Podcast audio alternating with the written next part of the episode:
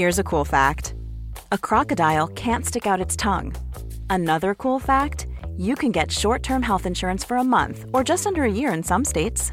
United Healthcare short term insurance plans are designed for people who are between jobs, coming off their parents' plan, or turning a side hustle into a full time gig. Underwritten by Golden Rule Insurance Company, they offer flexible, budget friendly coverage with access to a nationwide network of doctors and hospitals. Get more cool facts about United Healthcare short term plans at uh1.com. This Mother's Day, celebrate the extraordinary women in your life with a heartfelt gift from Blue Nile. Whether it's for your mom, a mother figure, or yourself as a mom, find that perfect piece to express your love and appreciation. Explore Blue Nile's exquisite pearls and mesmerizing gemstones that she's sure to love. Enjoy fast shipping options like guaranteed free shipping and returns. Make this Mother's Day unforgettable with a piece from Blue Nile. Right now, get up to 50% off at BlueNile.com. That's BlueNile.com. Podplay.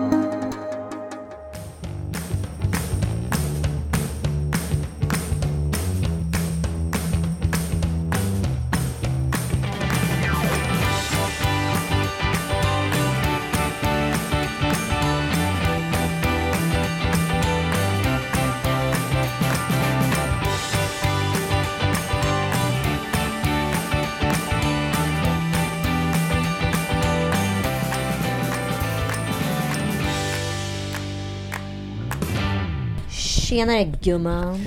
Tjenare gumman, nu sitter vi här nere i uh, Nymark. Ny, Nymark. Sitter nere i ett 17-årigt tonårsrum. Exakt, med kalsonger mm. på golvet och mm. obäddad säng. Som det ska vara. Ja, men jag frågade honom häromdagen, så här, han har ju ändå garderober och massa hyllor, så jag sa, varför ligger alltid kläderna på golvet? Eller i de här hyllorna som är för fint dekorerade. Ja. det är bokhyllor då. han, han, han, är slö. Ja, mm. just det. Just det. Mm. Det kommer man ju faktiskt ihåg. Eller, ja, just städa. Jag fattar, det är inte det roligaste. Och när man inte har någon som ska... Alltså, han bor ju här nere. Han har en egen våning. Ingen kanske kommer hit på flera dagar. Fan vad skönt att vara tonåring. Eller hur? Ibland vill jag bara regredera och bli tonåring igen. Jag känner mm. verkligen att det är nice att vara mm, tonåring. Mm. Speciellt efter förra veckans lilla drive. Kan man säga mm. så? Men eh, det, det här drevet nu då. För att jag, eh, jag undrar ju då, eh, vad var det som hände med lilla drevet?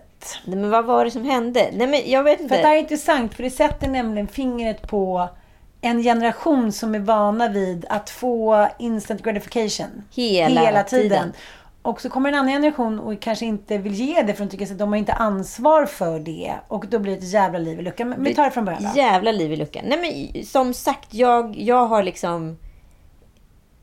Folk kan fråga en om allting. Alltså som influencer är du liksom allas eh, concierge på mm. något sätt. Var har du köpt det? Vart ska man åka då? Vad ska vi göra sen? Och, så här. och jag svarar i princip till 99% på allt. Om det inte bara är för liksom, korkat. Mm, för det är också lite ens jobb. Exakt, ja. det är ju ens jobb. Och jag så här, allt från skolklasser som vill ha hälsningsfilmer till vad sjutton det nu må vara. Liksom. Jag svarar alla. Men ibland så blir det ju bara liksom lite fel. Mm. Eh, och här kan jag tycka att det finns liksom var och här, när slutar mitt ansvar? Liksom. Ska man bara svara på allt? Och det tycker en yngre generation att man ska jag får då ett meddelande. Jag kan säga så här, hade Penny formulerat sig likadant i ett sms till mig så hade jag svarat ungefär lika snäsigt. Mm, mm, så kan vi säga. Mm. mm. Följaren.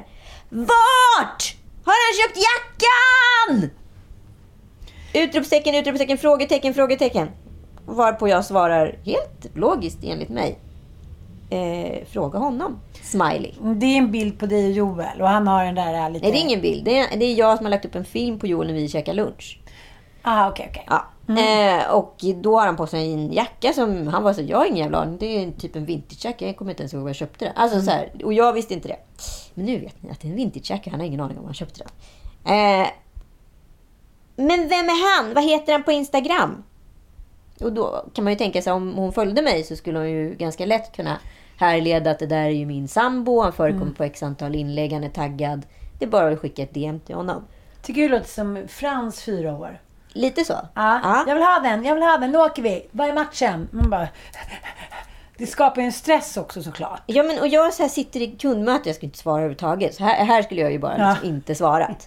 Det är här, jag, det är här, Ja, men här det har jag ju tänt till. Ja, Här har där är impulskontrollen. impulskontrollen. Mm. Sorry, är varken din personal shopper eller Instagram-guide. Vill man något så får man leta. Borde inte vara dösvårt. Följa den.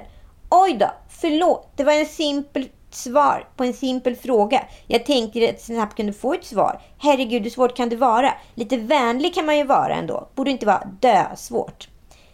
Eh, nej, tycker jag svarar rätt rimligt från början. Borde inte vara dösvårt att acceptera. Ha en fortsatt fin kväll. Och sen skriver hon. Men det är lite svårt att fråga när jag inte vet vem det är. För jag kan inte fråga vad han heter. Men du fick för mig att du var min Instagram-guide och frågade efter persons namn. Ja, och sen svarar inte jag mer. Nej. Och där stannar det. Och här är jag så här. Ja, absolut att jag kan acceptera att här, svara på vad jag har på mig. Eller även om saker är taggade och länkade till så får man ju svara på det med. Ja, ja, ja. Eh, Men liksom någonstans när det är en person som dyker upp i mitt Instagramflöde. Du behövde ju inte varit Joel jag käkade lunch med. Nej, det kunde ju varit Mattias. Ja, och då ska jag alltså då i praktiken då ringa Mattias. Säga så här, tja, du, vi käkade lunch eh, förut och då hade du på en jacka. Kommer du ihåg var den, var den kommer ifrån? För jag har nämligen en följare här som har, har en fråga.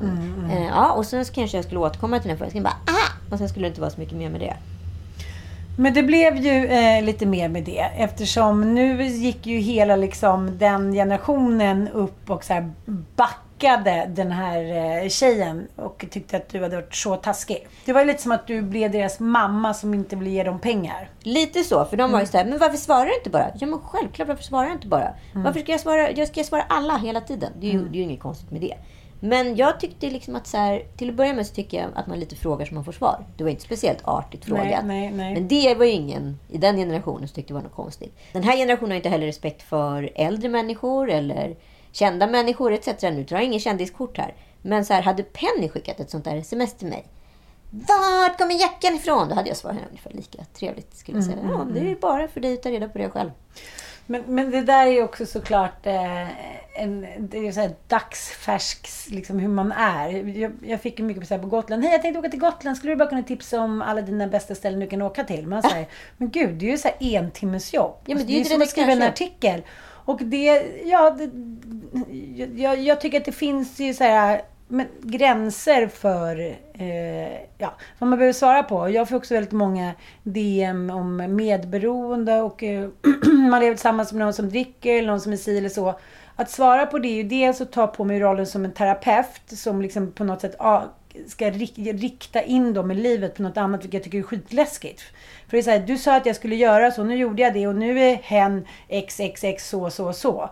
Men, men då brukar jag eh, ja, men antingen svarar jag så här, ja, ja, jag hoppas att det går bra för mig, gjorde det, tänk lite på det här. Men, men jag kan inte ge några liksom, terapiråd. Eller också om jag tycker att det är lite för komplicerat, då, ja, ibland så svarar jag faktiskt bara inte. Nej, och det var väl det jag skulle ha skitit i. Det var Mm. grundläggande misstaget.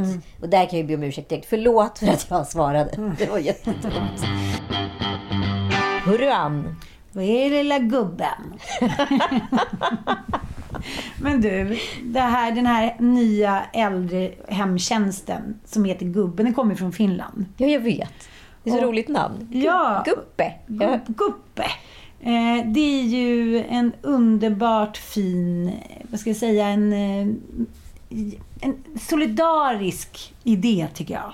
Alltså, jag blir ju så glad utav att det finns människor som, precis som jag, många gånger är frustrerade för att saker och ting inte funkar. Och sen så tar saken i egna händer och gör någonting åt det. Och så slutar det med att det faktiskt blir en verksamhet och en rörelse som nu har spridit sig till Sverige. Det här är alltså det nya sättet man bemannar äldreomsorgen idag, skulle man kunna säga. Precis. Och eh, också för debutanter på arbetsmarknaden, det vill säga ungdomarna. Så det här är ju liksom det perfekta utbytet för att bota ensamheten.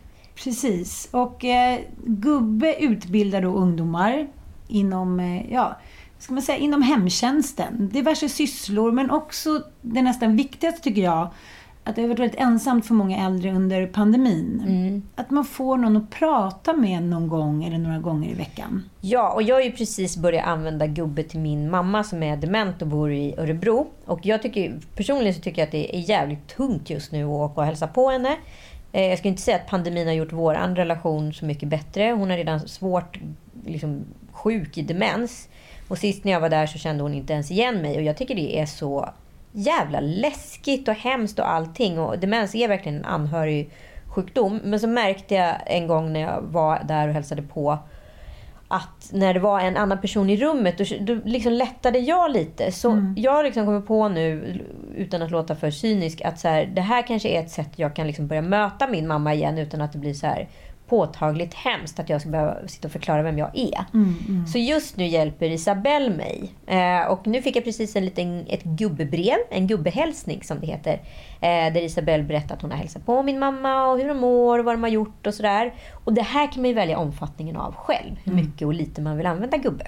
Precis, men det, jag vill säga, det som är väldigt fint det är att efter varje gång en ungdom då har träffat en äldre så kommer då en uppdaterad liten film eller brev om hur den äldre mår.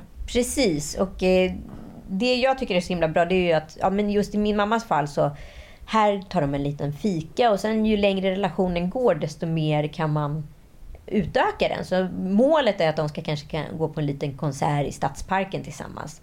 Men det här bestämmer man ju tillsammans med sin äldre hur mycket eller lite man vill använda gubbe.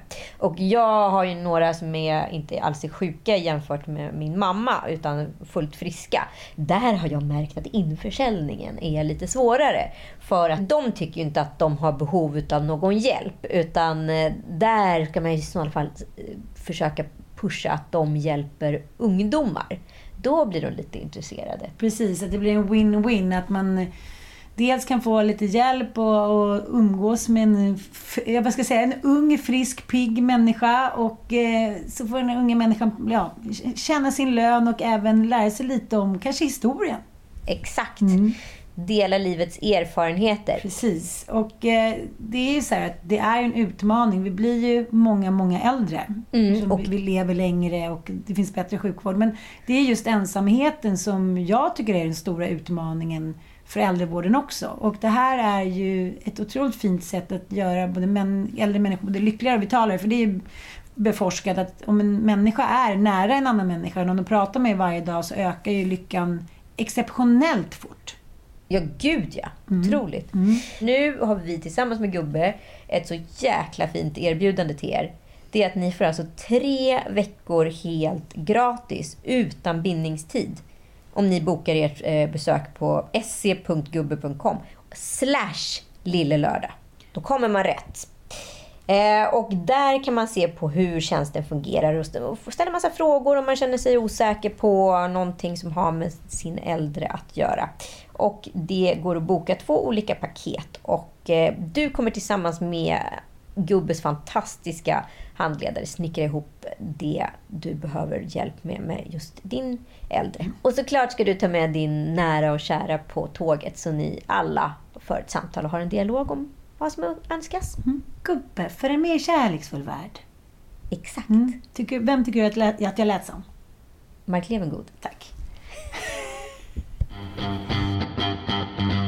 Nej men jag fick i somras också, för jag tänkte först att det här är ju såklart en generationsgrej. Men sen så tänkte jag om, för i somras fick jag några DMs av olika personer när jag var i Grekland. Uh, så, Tja, du, eh, jag tänkte köpa hus här på Peloponnesos, har du några tips? Man bara, uh, Ja, nu har jag, det är första gången jag... jag menar, Men at your service, att man ska liksom ja, passa in i ja. alla fack. Och sen så kom det roligaste, det var ändå så här, då var jag liksom så här, men nu räcker det väl. Du, jag, jag står här i hamnen eh, på Hydra här, och nu undrar jag om jag ska gå höger eller om jag ska gå vänster.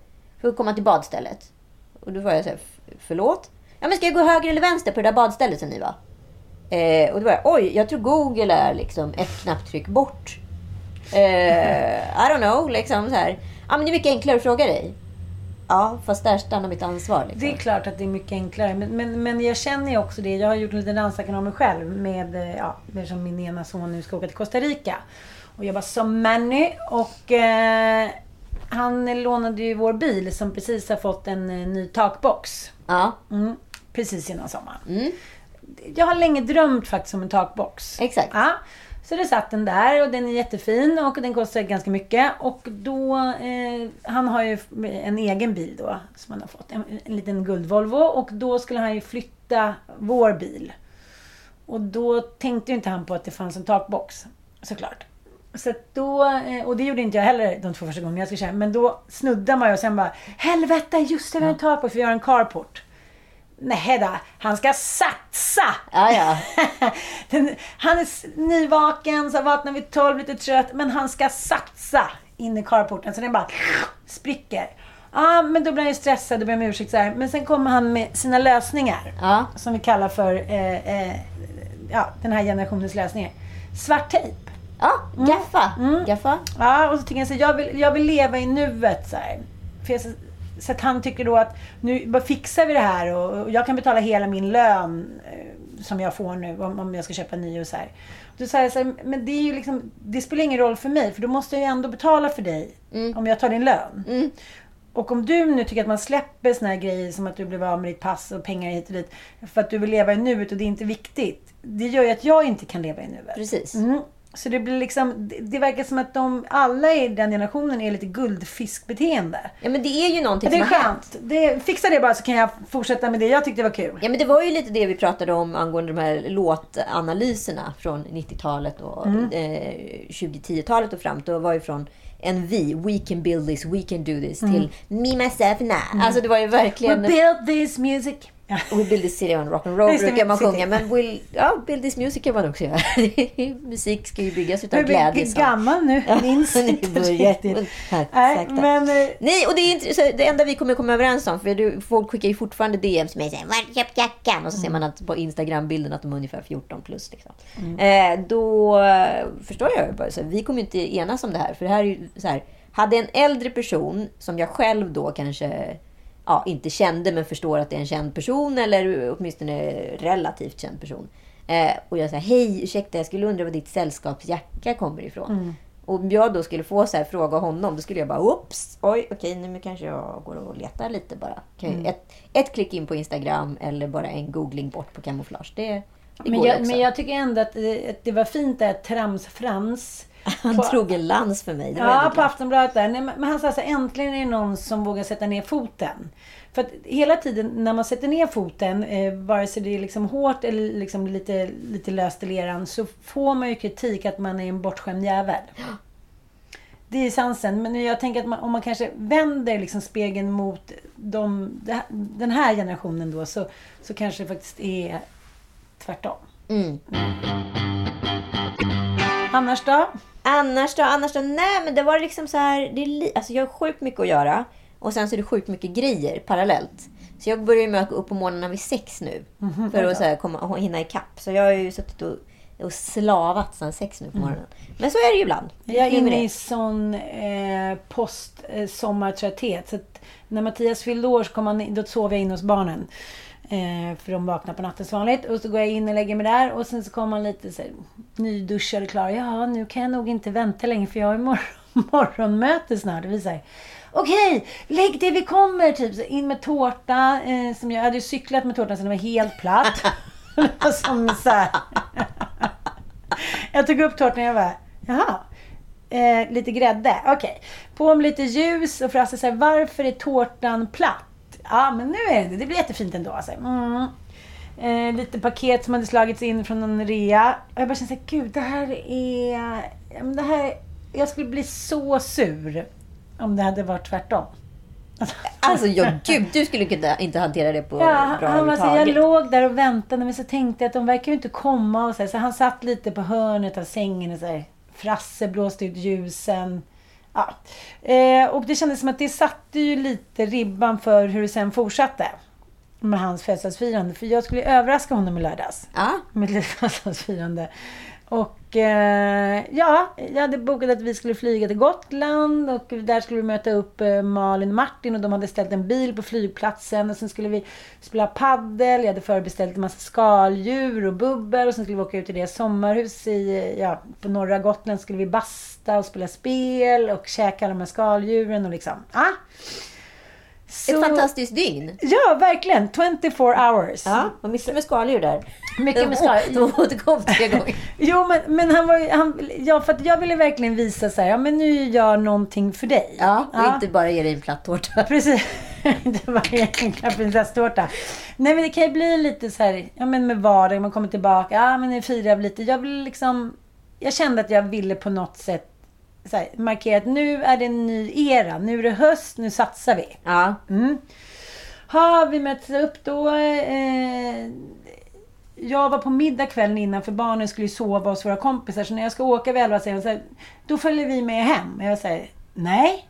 Det går inte för att Ossian ska hämta er här. Ja, men allting blev liksom Ja. så här. Du vet hur barnen kan bli precis i den där skiljelinjen. Exakt. Gud vad kul, jag vill sova i tre dagar. Och sen så bara, nu åker mamma. Så jag sov ju kvar där. Skulle upp eh, på morgonen och var med på eh, Nyhetsmorgon. Så jag mötte honom på flygplatsen. Ja. Mm, klockan eh, 10-9. Tog vi en kaffe, skulle gå på planet och då är det sånt här litet propellerplan. ja. Mm, och Det han, tycker han om. det älskar han. Men då som att jag... Men det är väl klart att inte du vet vad du bokar för flight. Nej, jag bara säger, jaha det här ser bra ut. Det var lite half price. Åh, nej, men det där är ju en Cessna. Det går ju. Där är där motorn sitter under vingen. Nej, för fan, det tar vi inte. Vi kör med mimosar och allting. Ja, men så, jag vet ju att han har problem. Så här, att det har mycket det här med höjder. Alltså, du måste söka kognitiv hjälp och med flygning och sådär ibland. Men han brukar du vet så här, ja men sen går det över efter 10 sekunder när vi är uppe i luften. Ja, såklart. Så vi sätter oss och är också lite så här, du vet det är grått, det är regnigt, det är ett litet plan. Någon unge står utanför och så här storgråter och bara Jag vill inte, jag vågar inte, jag vågar inte flyga. Det blir liksom... Ja, det byggs på. Ja. Ja. Och den här norska flygvärdinnan kom in och sa det akkurat, det kommer ta en liten tid här. Vi jobbar lite på här utanför. Jag har en liten grej att lösa bara. Mm. Och sen kommer han in då så här söndergråter med sin pappa. Jag säger så här, och Mattias säger så här, prata med mig, prata med mig. Jag bara, jaha. För han sitter och kollar på golf. Jag bara, okej, prata med dig. Jaha, hur är det? Jag förstår liksom inte vidden att han sitter och håller på att få en fet jävla panikångestattack. Okej. Och jag sitter och vilar lite på min sida, lite så här trött. Bara, åh. Det är en halvtimmes flight liksom. Ja, håller på att kolla lite med, står i bilen på flygplatsen, Ja. så här, är padden och Martin är så här, kan, kan Mattias spela padden med mig klockan två för att min partner bara, så det är lite rodd. Och han sitter och kollar på sin golf som vanligt. Det är ju det som han gör. Så det är inte så här, han bara pratar med mig, jag bara pratar med dig. Okej, vi pratar lite, ja nu är det jobbigt här, jag kan inte andas riktigt. Jag var så här, okej golf, vad roligt. Då ska, så kommer den där ungen in söndergråten. Hon säger, om du ser på mig att jag är trygg, då är det lugnt. Jag bara, ja vadå, sk- finns det, finns någon chans att inte ska bli tryggt under Ja men du vet, allting blir bara så här. Och så precis en kvart för sent ska de stänga. Och då ser jag på Mattias så här, nej men nu är det som panik. Jag var så här, men men vill du gå av älskling? Han bara, japp! Så som ett liksom... Ja, Du kanske kan fortsätta. Ja! Jag ville visa. Så innan loppet av liksom 10 sekunder så har vi gått av, sitter liksom på eh, Bromma flygplats som säger två nicknojare och bara så här väntar på, för han har också checkat in. Nicknojare. Vad är nicknojare för något? det kan vara det bästa ordet jag hittat på i år. Det fattar ju vem som helst. Vad är nicknojare? Nicknojarna, det är de nya Okej, eh, vad gör du? Vad gör du Mattias när det är nicknojar? Nej, men, ja, men då satt vi där och väntade, för han hade också checkat in. Jag bara, "Men vi ska flyga en halvtimme, vad är det du har med dig? Nej, han har checkat in bagaget så det blir panik. De är ju inte nöjda. Den här flygvärdinnan är såhär, ja, hon fattar ju ingenting. Nu ska ni av, men jag har ju precis krisat in den där ungen, hans pappa. Nu ska ni av. Så där sitter han såhär. Jag, bara, jag kanske måste smsa då att vi inte kommer. Och jag måste, så jag sitter där och bara, hej! Jag hade bokat lite skaldjur, några humrar. Nu kom, oj, nu kommer de igen. Skaldjurs... Guilt-trippen. Och vet, han säger så här när vi kommer. Humrarna blev jätteledsna. De fick promenera tillbaka till Och havet. räkorna, de blev jätteledsna. Ja, de blev ledsnast. Ja, det blir lite så här, Åkte hela vägen från Göteborg. Ja. Så in i taxin, där kommer hem. Jaha. Lägger oss i sängen och vilar lite. För han hade varit ute dagen innan och firat sin födelsedag. Jag, Jaha. Okej, det gör vi nu. Och, nej, det gör ingenting. Han sa, det första jag tänkte på när jag hoppade av. var, Nu kommer hon göra slut med mig. Jag bara, Men gud vad roligt. Men Joel sa också något helt sinnessjukt häromdagen. Han bara så här. För jag var så här, ja men det här är det här. Han bara, men tänk om du ska göra slut med mig. Jag var så här, va? Jag Va? Är det det som du går och tänker som en så här, risk eller en aspekt i vår relation? Att jag så här, ja, helt plötsligt hipp som att skulle jag göra slut med dig? För att du så här, inte vill hoppa på flyget. Men ja, hur som helst så blev det en väldigt fin dag. För att jag sa så här, men berätta gärna för mig. Jag, jag, jag för, har inte riktigt förstått vidden av det här. Så det blev liksom ganska naket. Sen hade vi världens bästa sex. Ja, det var ju bra. Mm. För att det blev också lite så han bara, men är du inte arg? Han bara, jag skäms så mycket. Jag vill säga. Och, och det också tycker jag med män. Det verkar vara någon så här incel-bedrift. Att de tror att alla bryr sig så mycket. Jag bara, men vi pratade ju med våra andra kompisar. Han har gått av planet fem gånger senaste året. Alltså folk mår dåligt. Folk får panikångestattacker. Så här, det är inte så att en hel värld kommer skamma dig för att du inte flög till Gotland på 24 timmar. Så här, det är inte jättemånga som bryr sig. Sorry to say. Sorry typ. to say. Sen åkte vi in till stan, skulle hämta barnen. Det var så, nej men de vill vara kvar här. Jaha, så käkade vi en jättemysig lunch på Milles. Och, men det blev liksom ganska fint allting. Men också lite så här sliding doors. Så att man där i regnet och ja, det blev lite konstigt. Men eh, då tog jag också fram ett litet spel. Allt det där du alltid velat veta om din partner som jag har fått någon gång. Och jag tänkte så här, men sånt här är lite töntigt. Men sen så stod han, så var vi här nere och fixade lite, vi skulle sätta upp gardiner. Och så ställde jag en massa frågor till honom som han svarade på. Och det blev så roligt för jag tänker så här, man tror att man känner varandra, men hur ofta pratar man med varandra? Ja, på vet. riktigt. Jag Alltså hur vet. ofta pratar man med varandra på riktigt? Mm. Och då känner jag så här, finns det ingen intresse, har jag inget intresse för honom? Så, jo, det har jag, men, men dels tänker jag inte på vilka frågor ska jag ställa och dels är alltid någon jävla, någon jävla med. Ja. Ja, men det, det som är problemet är ju att här, man, man, man är nykär, man pratar och man pratar och man pratar och man pratar om allt. Mm. Och sen så vad heter det, så kommer det barn eller vad, vad fan nu som händer. Där Ja. Livet kommer emellan, jobb, praktikaliteter. Och så, så här helt plötsligt inser man att det har gått fyra år och man får typ inte snacka med varandra på fyra år. Ja. Jag har ingen aning om eh, min partners liksom, högsta önskan, drömmar och visioner. För de har ju förmodligen förändrats på de här fyra åren vi har levt tillsammans. Ja, precis som man har Så kompisar som säger vi gifte oss för tio år sedan och idag skulle typ tio av de hundra personerna bli bjudna på Ja, bröllopet. exakt. Och så är det ju alltid. Cyklerna går ju liksom Ja. snabbare än man tror. Man tror det är som det alltid har varit. Men, men det var så roligt. För jag var så här, vad hade du för sne- smeknamn när du gick i skolan? Och jag har alltid tänkt så här, men han kallas väl för Lill-Matte. Ja. Okej.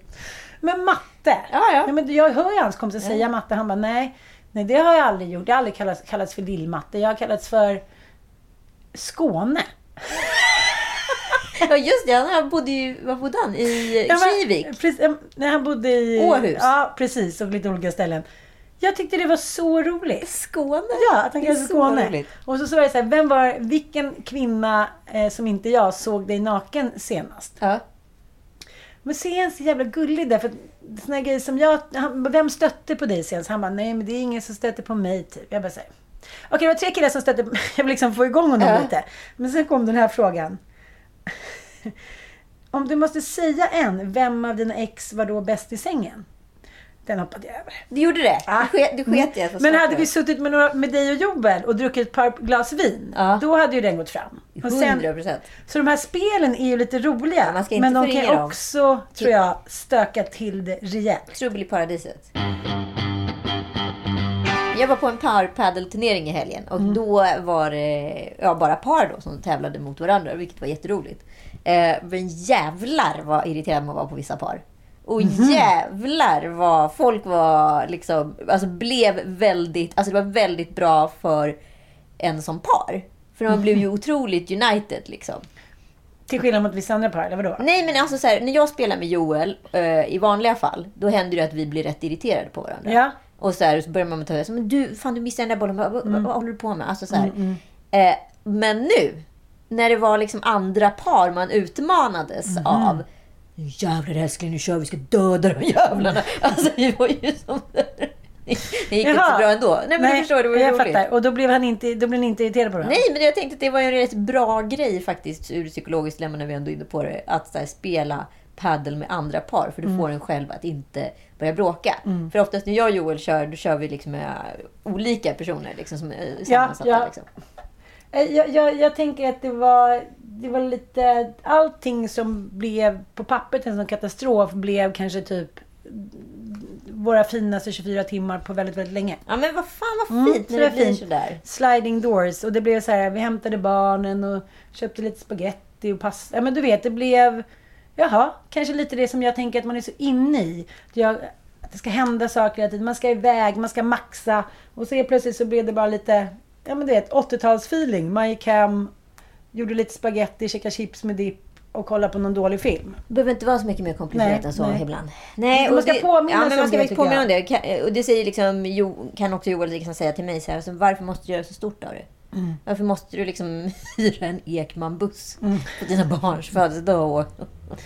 Nej, varför måste jag det? Jag har ingen jävla aning. Jag kan inte svara på det. jag försöker hela tiden med Frasse säga, men ska vi inte spela bowling på din födelsedag? Kan vi bjuda in? Nej, jag vill vara hemma. Ja, men så kanske vi bara kan, kanske jumpyard. Nej, han, han vill liksom vara Ja. hemma i Ja, huset. men sån är ju min son också. Han tycker om litet och inte speciellt... um, Ekmans buss. Ja, ja. Du hade läst en jävligt intressant artikel om Måsne Seierstads eh, take på vad som händer i Kabul nu. Men, men först, jag är ett stort fan av henne. Mm, otrolig alltså. Precis som eh, alla kvinnor som vågar ge sig ut i krig, vilket inte är så lätt. Magda Gad eh, för Expressen. Det är jävligt modigt att som kvinna stanna kvar i ett land där man så här, varje sekund som journalist, eh, både som kvinna och man, men extremt mycket som kvinna, riskerar sitt liv. Och hon stannade ju, hon bodde ju i Kabul 2001. Ja. När eh, ja, talibanerna faktiskt eh, blev av med makten. Mm. Hon skrev ja, en artikel om vad som har hänt sedan dess och hur det har sett ut och, och sådär. Och då tänkte jag, ja men, det handlar ju om att, eh, som du också pratade om, rent historiskt har det här ja, men, har det varit ett infekterat område rent politiskt jävligt länge. Liksom. Och eh, nu är det där snacket om att så här, jag menar att, att USA, när USA har övergivit Kabul typ, så har de också övergivit hela världen på något sätt. Att så här, om inte USA står kvar som räddaren i nöden, då kommer allting gå åt helvete direkt. Jag vet inte. Nej men det är ju också en väldigt västerländsk take på det. För man tror alltid att här, USA kommer in och fixar och styr upp. Så har det ju inte varit. Så kan man ju inte påstå. Så var det väl knappast i Somalia, så var det knappast i eh, Irak och sen så har det väl knappast varit i liksom, eh, eh, ja, Vietnam heller för den delen. Nej. Utan så här, många gånger så har ju USA fått förtroende från liksom väst. Men det kanske borde kanske regleras därifrån. Direkt. Det som är intressant med det här är ju också att eh, alltså Afghanistan kallas, kallas ju för imperiernas kyrkogård. För att det är så många stormakter, alltså sedan början av 1900-talet, som har varit där inne och försökt. De sitter på sjukt mycket olja och intressen för väst. Liksom. Så att det är klart att man vill att det ska vara ordning och reda där Eh, i väst. För det ligger ju i vårt intresse eftersom vi kan tjäna pengar på det. Eh, men grejen är ju att vi jobbar ju... Det var någon otroligt smart människa som sa så här. Eh, ni har klockan, vi har tiden. Och klockan menar de då på att syfta på att det är olika, var fjärde år så är det en ny mandatperiod för en ny amerikansk president att sitta. Så George Bush har en strategi som är rätt eh, hårdnackad under tiden. Så här. Obamas strategi är att vara liksom internationalist och göra det här ur ett välgörande syfte och frita landet under tiden liksom Bush-regimen körde med liksom terror, alltså du vet hela Guantanamo Bay, hela den eran var ju rätt hård liksom. Vi ska sätta dit terroristerna och nu jävlar. Även fast det var så att USA hade gett talibanerna och lärt upp dem vapen att skjuta mot ryssarna på några år tidigare. Så, så där har det hållit på. Och sen så kommer, vad heter det, eh, Trump in och liksom eh, tänker tvärtom och USA ska ut ur, ur eh, Afghanistan. Och sen så ska Joe Biden köra på i samma linje, men ingenting funkar. Och grejen är, afghanerna är ju liksom, de är ju luttrade. De har varit i krig sedan början på 1900-talet och dessförinnan också. I egna eller större sammanhang liksom. Så det här är så jävla komplicerat krig. Och de stora förlorarna, återigen, är kvinnor och barn. Det kan vi inte komma ifrån. Ja, hon, hon skriver ju om att så här, de senaste 20 åren, det är klart att liksom tjejer och kvinnor, det har blivit friare. Men hon sa att ute på landsbygden är det fortfarande många kvinnor som inte har slängt burkan av rädsla för att talibanerna ska komma tillbaka. Liksom. Och tjejer har ju fått gå i skolan, men det har ju också varit med överhuvudets liksom, men, goda vilja. Om mannen eller liksom morfan eller pappan inte har velat att man ska slänga burkan eller gå i skolan lite och dit, då har ju inte det skett. Det har inte varit någon så här 100% uppslutning. Liksom.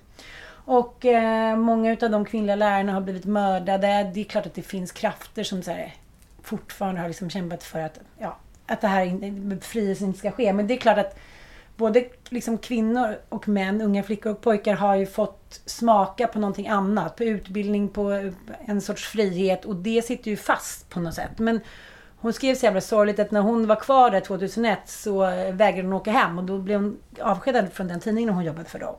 Som sa så här, nej men vi kan inte riskera att eh, du är kvar. Och så satt hon där, hon bara, här sitter jag och riskerar livet. Men det, jag får inte skriva för någon tidning, jag skriver för ingenting. Jag skriver ingenting. Och det var då hon flyttade in hos den här eh, familjen i Kabul, eh, bokhandlare i Kabul som blev liksom super, super, eh, ja, världshit. Och han stämde ju henne och hitan och ditan, hur hon beskrev hur den här familjen levde.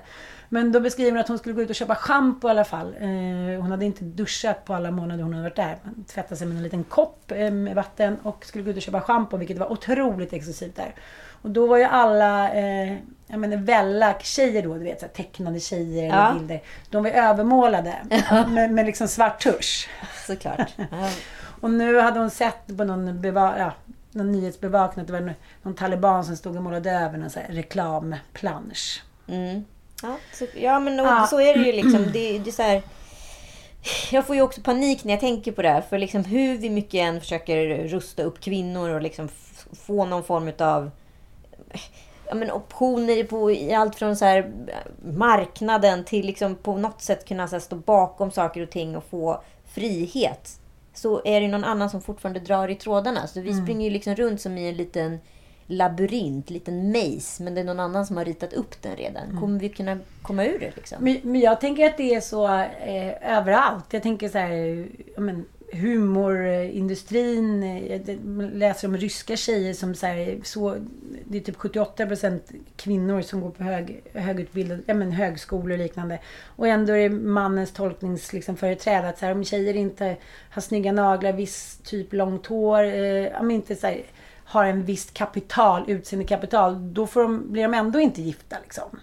Och det här är, jag tycker så här, det är ett svårt val. Det är väl så liksom överallt att om man inte är tillräckligt attraktiv då, då får man ingen snubb och då får man ingen avkomma. Vad är skillnaden liksom från 1833 och nu? Ja, men det precis. är ändå att männen har tolkningsföreträde vad som är en attraktiv kvinna.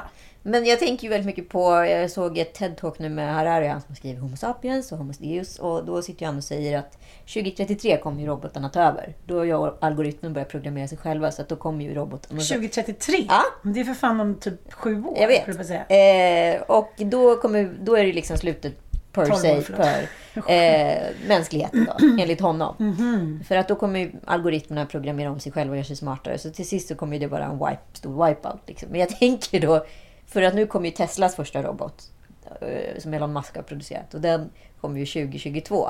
Och den ska man ju så här, den ska gå och leverera bud exempelvis.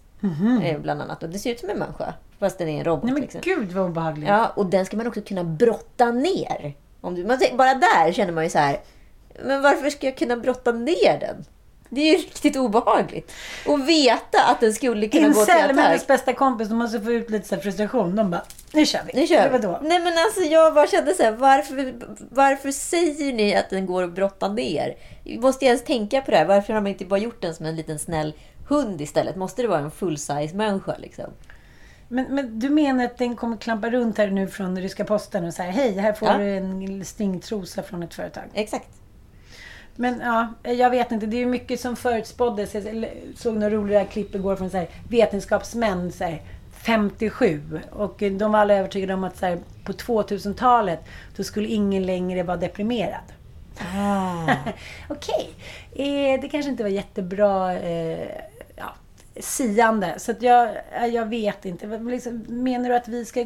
Vad ska vi göra? Nej men då tänker jag så här, kanske... Robotarna ta över? Vadå Ska robotarna ta över och så ska vi... Ja, men jag vet inte. För att vi kommer ju inte vara nödvändiga så länge det finns robotar. Ja, men vadå, men, men vadå, robotarna vet ju inte om att de ska ta över mänskligheten. Fast det kommer de flytta in programmera sig själva till att göra utan att de tänker Till på sig det. själva? Ja men för algoritmen liksom skapar en ny algoritm och så skapar en ny algoritm och sen blir det bara smartare och smartare och smartare. Och till sist har den tagit över. Ja, men de ska ju lämna Det- det paket här och de händer ska ju inte döda oss. Alltså, det, eller, händer, det händer ju inte på en kvart, Ann. jag bara, ska du, ska du leverera den jävla trosan eller ska vi brottas? Vad är grejen? Vad ska vi göra? Robotkärlek. Det kanske är först när robotarna blir ett hot som män och kvinnor måste gå samman. Det var dit jag ville komma. När eller när man faktiskt- får en panikångestattack. Eller när man får en panikångestattack. Nu var ju eh, det väldigt, väldigt spännande när eh, Grotescos tjejer slog lite bakut och sa så här, gud nu har vi liksom jobbat ihop typ, hur länge var det? 20 år och vi har eh, aldrig fått skriva ett helt avsnitt. Nej? Mm, av ett liksom groteskavsnitt. Och det var, så här, det var så tågordningen var. Smarta, sköna snubbar sitter och liksom freebasar. Och sen kommer tjejerna in och styr upp, gör Excel-ark, skriver skiten. Lite så. Mm. Och där kan jag själv ta på mig att jag ibland har, eh, ja, kan vara lite av en skön snubbe. Men det är ofta så... Menar du? Allmänt? eh, jag menar bara att det är ofta så det går till. Mm. Och då eh, blev det här en snackis. Men det blir aldrig några repressalier. Det blir bara så här, sköna snubbar, smarta snubbar, låter sköna, smarta tjejer komma fram lite mer. Vad bra!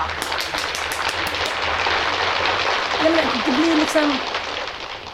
Vad är utvecklingen nu då? Ja, men och sen För det är ändå så om man kollar nu på utbudet inom humorutbudet så är det ju rätt mycket sköna, roliga killar som gör ett sköna, otajta program. Eh, Lite så är det ju. Och det är också så här när man då ser den här... eh, Alltså jag antar att det handlar... Humorprogram Ja, men jag handlar också ja. om vilken typ av beställare det är tror jag. Alltså så, här, så enkelt är det ju. Alltså, så här, har beställaren ett visst typ av kön då är det lättare kanske att köpa killar. Sen så har ju killar också fått en naturlig plats i humor för att de har bevisat sig många gånger vara roliga. Eller är det för att tjejerna aldrig fått utrymme eller tycker att det alltid hamnar i någon praktisk position. I don't know. Men, Nej, det vet du visst det. Om vi säger att du och jag sitter på en middag med 20 personer. Ja. 10 snubbar, 10 tjejer. Sitter du ofta och tänker så här, fan snubbar är ju bra mycket roligare. Jag tänker precis tvärtom. Jag bara säger, nej men nu har han sagt det här skämtet eller försöker få att han inte lyssnar utan man ska in och flika in i det här mikrokosmiska ja, utrymmet. kämpa sig in Mm. med liksom en, en snygg replik. Så många middagar kan bara gå ut åt att bara sitta och göra liksom Jag skrattar små- så mycket mer åt tjejer än åt killar, vet du? Ja. Nej men hur som helst så har jag sett både så här Daniel Hallberg och Jonathan Unges eh, program på SVT. Jag har inte sett dem. Nej men de är ju liksom, det ska ju vara någon form av sitcom. Har du grejerna? Jag menar, hej säger man väl? Men ja, det här. Tre sa vi va? Tre. Jag har inga cash på mig. Shit, sorry. Jag får betala nästa gång. Så gör vi. Vi, eh, fan, vi tar det på faktura. Ja! Mm. ja men gud vad bra. Tack. Så lite så. Självklart inte. Du fattar väl att jag var sarkastisk. Ett skratt per minuten humor kan man väl liksom summera Det där det har du precis lärt mig. Mm. Eh, nej men och då, då vad heter det? Ja men det är så man skriver. Det är så man liksom temporerar sitcom. Man gör manus liksom. Eh, och det är ju rätt svårt att få. Sen så kan man göra så olika visioner också från att så här, ja men jag ville skriva en rolig sitcom som är lite som en Curb Your Enthusiasm, alltså Larry David-grej. Men sen ska den in i den här follan och den ska, det ska klippas på det här sättet. Och det ska in bumprar som du vet, såna här små ljudspår eller flashar eller allt vad det är. Liksom. Och då ta, kan ju det förändra hela kvaliteten på en serie. Alltså, både Daniel Hallberg och Jonathan Unges har ju stor potential, men det är fortfarande så här snubbar som är roliga.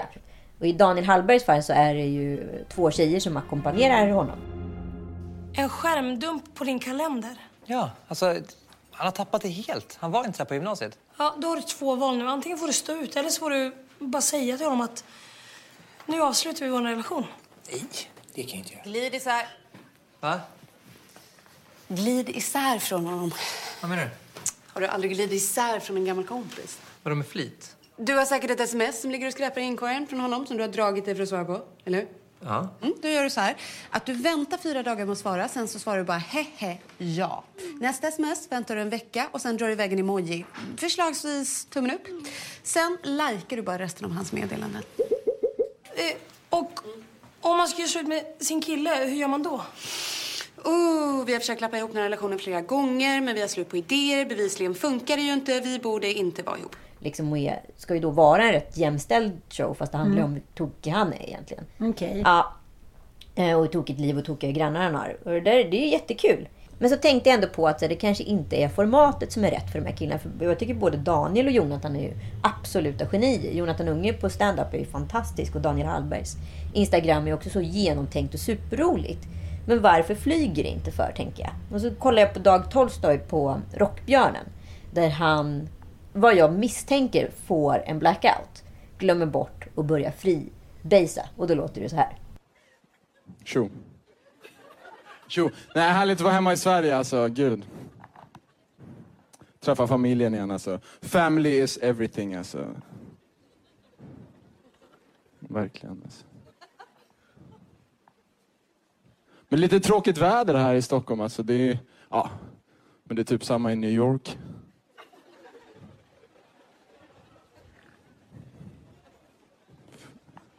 The Big Apple, va? Madison Square Garden, va? River av lite feta ackord. Ja, det är inte supertajt. Nej, det är rätt plågsamt faktiskt. Ja, men det kan ju hända den bästa. Det har väl hänt alla som har stått på scenen en gång att man säger vad fan händer nu? Och ibland kan man ju lösa det på ett lysande sätt, men ibland går det inte. Nej, men och sen så handlar det här om erfarenhet, tänker jag också. Alltså det här är hans första framträdande. Så många som gick in och skrev rätt hårda grejer om honom. Mm. Både på Aftonbladet, men också på liksom, eh, vad heter det, Dyngbaggegalan och sådär. Ha, ha, ha! Alltså du vet, så här, verkligen hånade honom. Och så här, men shit! Det är verkligen ett gladiatorsamhälle där ute. Och det var ju precis lite det jag kände på själv på i, i, i veckoslutet. Att så här, herregud, du har liksom en chans. It's irreparable. Mm, Så här, men vadå, han, folk har varit inne och njutit av hans roliga sketcher och haft kul och tycker han är en skön dude. Men liksom när han då bommar en grej, då njuter folk ännu mer. Fast det är ju för att han inte har kommit upp till en viss typ av status. Om Schyffert skulle göra samma grej eller någon annan hög liksom, blöt djur. Då skulle det vara såhär, gud vad tokigt, det var så roligt. Han bara så tappar hela tråden. När en ny ung kille med så här kaxig attityd gör det, då är det, så här, då är det gamfest. Då är det gamfest, Mm, ja. Precis. För han kan ju inte, han har ju alldeles, hans approach och hans karaktär är ju alldeles så här, men gud, nu kommer jag av mig. Han kan Nej. inte säga det, för Nej. det är liksom, det lirar inte med hans, liksom, den karaktären han har utvecklat. Men jag tänker också att många kan ju, om vi ska ta som, det framstår ju som många liksom kan flexa hur som helst. Men nästan alla i högsta skiktet med liksom, men de som håller liksom föreläsningar eller ståuppshower. De håller sig otroligt tight till sitt manus. Ja. Det är därför som en sån eh, veteran som Peter Wahlbeck ibland eh, kan vara så briljant att ingen har en chans. Men eh, ibland så blir det bara så här, jaha, du kunde inte hålla dig till den här röda tråden och det blev bara liksom, ingen fattar någonting. Nej, nu är det bara jättejobbigt här för alla inblandade. Precis, jag menar de föreläsningar som jag har sett och sen har jag frågat hen då efteråt så här, för fan vilken bra föreläsning, så här, det är så jävla tight. Då har ju de här människorna sagt till mig, men jag följer mitt jag kör det här manuset till punkt och pricka. Jag lär mig utan till timing, bla bla bla. Och det är därför det blir så tight. Ja. Och tight är ju bra när det gäller humor, så är det ju bara. Ja, men exakt så är det ju bara. Och ja, jag vet inte vad jag ska säga med det här, men liksom för att knyta ihop säcken så är det så bara att ja, den It's still a man's world. It's still a man's world. Och eh, klockan må ticka på. Mm. Men vi äger inte tiden. Nej, men vad gör vi då? Jag tycker mer att det handlar om så här, vi kan väl bara säga som det är. Måste vi låtsas som att det är på något annat sätt? För då kommer det ta ännu längre tid. Som vi pratade om när, när du hade varit på eh, Vasaskeppet, eller ja, Vasamuseet förra veckan. Och, och jag var där med mina småkillar igår. Att så här, det handlar inte så mycket om att så här, kvinnor inte har varit med i historien eller varit jämlika eller jämställda. Det handlar om att vi inte berättar om det eller det tas bort ur historieböckerna. Och jag tycker jag får lite samma vibbar av det här. Att vi ska låtsas som så här, allt är jämlikt jämställt och nu är det inte så längre att, att tjejer liksom ligger efter eller att tjejer kan bli utsatta eller mobbade eller hit och dit. Så bara, jo, det är det. Det gick jättebra. Jag var, det, det roliga, mest komiska i hela liksom, eh, ja, vad ska jag kalla det för, drevet. Det var ju ändå att jag, ena sekunden var jag rasist. Andra Mhm. sekunden var jag rasifierad. För det var jag en jävla eh, hindi som skulle gå hem och mata kossan. Jaha. Eh, fitta. Ja, det var mycket där. Du var aldrig nazist? Nej, jag hann han aldrig bli det faktiskt. Fascist? Pacifist? Nej, men och det, det är liksom så här, för då när liksom, när jag var då så fruktansvärt otrevligt sagt dösvårt. Det ska alltså mötas med Alltså, så, alltså jag har fått så sjuka DM den här gången så att så mycket ilska det är bland den yngre generationen så man kände inte så här är det en feltolkning utav feminismen? Är män ännu mer hatiska mot kvinnor? Är det för att jag är en äldre kvinna? Vad fan är det som har hänt? Den nya generationen verkar inte ha liksom, de är gretor utan agendor och de kan, ra, de kan brinna för miljön och de kan rasa för alla ojämlikheter men de kan också rasa för vad fan som helst. Och då får man säga vad som helst in the name of hate. No filters. No filters. Ja, med det sagt så bara så här, jag bara undrar så här, vi lever ju inte liksom ett linjärt liv. Det går ju inte bara framåt utan det går ju snarare som en som ett, som ett hjul som roterar runt varandra. Och nu i helgen så kollade jag faktiskt på den här eh, serien Si. Har du hört talas om den som går på Apple+. Nej. Nej, men det handlar om att män, mänskligheten som den är nu och har i princip dött ut. Det är bara två miljoner människor kvar på hela jorden. Eh, och alla, har, alla som har överlevt på något sätt eller liksom börjat fortplantats efter för 300 år sedan, de har blivit blinda. Så det här med att se är bara liksom en, en skröna. Men gud vilken hemsk utopi. En skröna som har hänt förr i tiden. Sen tar liksom serien spjärn vid att det föds två barn och båda de är seende. For the few who remain, vision is only a myth. But after so many years, the power of sight has returned. What is it? Something's different. The children, they have the ability to see. For centuries, we feared this day would come. The evil of light once almost destroyed the world. And now it has returned.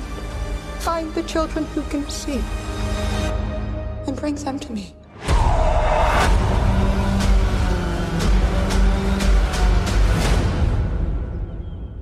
Alltså den här är... Jag tycker att den var så otroligt spännande. För nu såg jag också den här Captain Fantastic med, med Viggo Mortensen.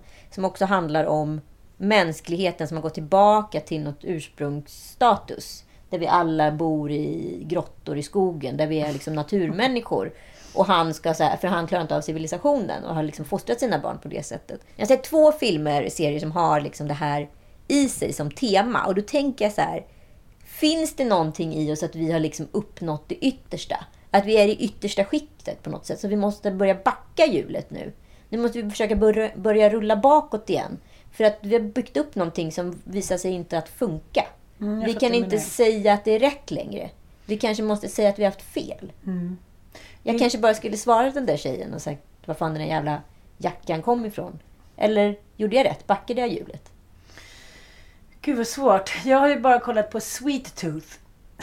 Som är också en liknande eh, serie som handlar om att eh, ja, i ett laboratorium får en forskare fram en bebis som är då en hybrid mellan eh, ett djur och en människa. Ja. Och sen så går ju allt åt helvete och all den här liksom, ja. Alla människor börjar dö ut och bla bla. Och de här hybriderna är då de enda som kan rädda mänskligheten. Mm. Så det verkar ju vara mycket tankar på att vi kanske liksom eh, måste hitta på en lösning innan det är för sent. Men eh, jag tror att eh, vi fastnar i den lilla världen så kommer det inte finnas några liksom, lösningar kvar i den stora världen. Och jag vet inte riktigt vad som är vad längre. Det känns som en konstig tid i livet. Ja, men jag känner ju också att så här, när vi är såna mätta, feta katter, när vi inte är längre en generation överlevare, då är vi bortskämda och Mm. uttråkade och psykisk ohälsa stegrar för att folk är så jävla fucking bored in many ways. Mm. Eh, och det, det är en omskrivning utav mycket. Men det är ju det som händer. Alltså när stimulin, när strävan försvinner, Mm. då måste du fylla det tomrummet med något. Och när du inte kan det, då blir du deprimerad. Så det du försöker säga till mig är att vi måste lära oss mer om så här, hur det är att leva i vildmarken. Ja, men alltså ensam. börja liksom tänka om Mm. tanken att så här, lägga ifrån, bort telefonen och kanske aldrig mer använda den. Vara Mm. naturmänniska. Mm. Gå tillbaka till ett samhälle. Jag tror inte vi kommer göra det under vår livstid. Men jag tänker att nästa generation, kan, om det finns en sån, kommer tvingas göra det. Mm. Men jag tänker att det blir lite så här katten Gustav-effekten. Att så här, vi vill säkert gärna. Vi vill inte äta lasagne varje dag. Vi vill inte ligga och liksom mysa. Och, men, men sen när det väl blir så här skarpt läge så är det svårt att komma över den pucken. Att gå tillbaka till någonting. Och, Ja. och kämpa för saker. Ja. Mm. Tack för att ni har lyssnat. Vi fortsätter den här diskussionen som vanligt. Både på Instagrammet, men också om en vecka. Hörs snart. Ja. Men Vad har du köpt din jacka?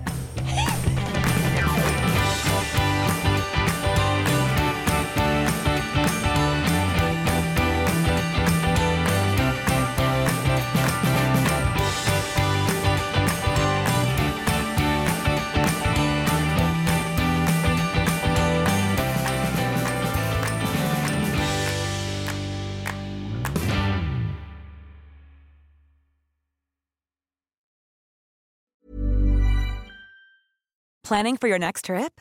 Elevate your travel style with Quince. Quince has all the jet setting essentials you'll want for your next getaway, like European linen, premium luggage options, buttery soft Italian leather bags, and so much more. and is all priced at 50 to 80% less than similar brands. Plus, Quince only works with factories that use safe and ethical manufacturing practices.